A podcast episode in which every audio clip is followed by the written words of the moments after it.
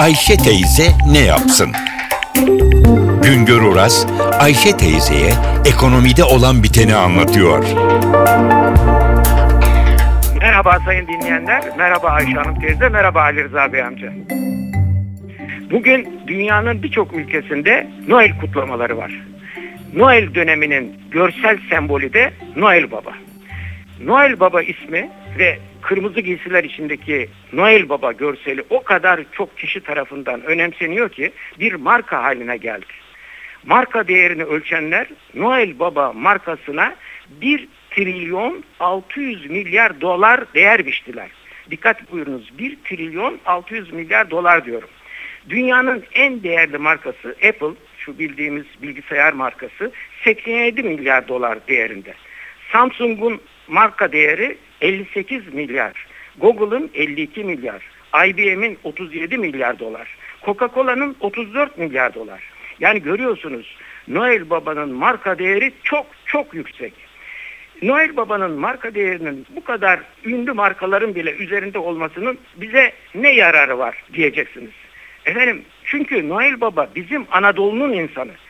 Biz bu markanın bu ülkeden çıktığını dünyaya anlatmak zorundayız. Biz Noel Baba'nın Anadolu ile ilişkisini anlatabilirsek bu markadan Türkiye olarak biz de yararlanırız. Bırakınız dünyadaki insanları, bizim insanlarımızın çoğu bile Noel Baba'nın bu toprakların insanı olduğunu bilmiyor. Bütün dünyanın Noel Baba diye tanıdığı, dünyanın en pahalı markası haline gelen Niko Efendi bizim hemşehrimiz. Niko Efendi 245 yılında bugünkü Fethiye kasabasının hemen ötesinde bulunan Patara şehrinde doğdu. O yılların en önemli devletlerinden Likya'nın başkenti bugünkü Kınık'ta eğitim gördü. Hristiyanlar arasındaki geleneğe uyarak Kudüs'e gidip döndü. Bugünkü Demre şehrine yerleşti ve 326 yılında da burada öldü. Niko Efendi din adamı değildi ama papazlar onu Mira başpiskoposu olarak seçince Niko Efendi Saint Nikolas olarak adlandırılmaya başlandı. Fethiye'de yaşayan psikopos Saint Nikolas yaşamı boyunca yaptığı iyiliklerle insanları mutlu kıldı. Demre'yi kıtlıktan, gemicileri kazalardan, masum insanları kötülüklerden kurtardı. Saint Nikolas ölünce denize yarım saat uzaklıkta olan kale bucağının yakınındaki tiyatronun bulunduğu yere gömüldü. Saint Nikolas'ın lahdinin halen orada bulunan kilisenin içindeki lahit olduğuna inanılır.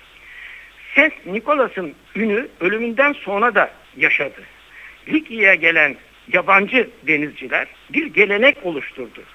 Lahdin üzerinden dökülen şarap Saint Nikolas'ın kemiklerini ıslattıktan sonra mezarın altından süzülürken şişelere konuldu. Bu şarabın her derde deva olduğuna, gemicileri kazadan koruduğuna inanıldı. 1087 yılında Cenevizli korsanlar Lahti aştı, Saint Nikolas'ın kemiklerini İtalya'ya taşıdı. Bari'de Saint Nikolas adına inşa edilen bir kilisenin içine konuldu. Saint Nikolas'ın namı bu tarihten sonra da batıda yayılmaya başlandı. Adına çok sayıda kilise inşa edildi. Romalıların, Kuzeylilerin kışa girerken çocuklarına hediye dağıtma adeti Saint Nikolas günü olarak dünyaya yayıldı. Hristiyan dünyasında 6 Aralık günü hem Saint Nikolas'ı anma hem de hediye dağıtma günü haline geldi. Daha sonraları bu adet 24 Aralık Noel gününe çekildi. 17. yüzyılda Amerika'ya göç eden Hollandalılar sevgili azizleri Saint Nikolas'la ilgili inançları ve adetleri de Amerika'ya taşıdılar. Hollanda dilinde Saint Nikolas'ın ismi değişik şekillerde söylene söylene zamanla Santa Claus halini aldı. Uzun hikayenin özeti şu.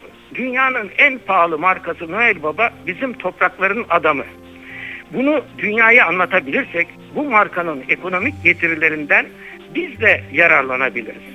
Bugüne kadar bundan yararlanamıyorsak bu bizim kusurumuz. Noel'le inananların Noel'lerini kutluyorum. Şen ve esen kalınız sayın dinleyiciler. Bir başka söyleşide birlikte olmak ümidiyle. Güngör Uras'a sormak istediklerinizi ntvradio.com.tr adresine yazabilirsiniz.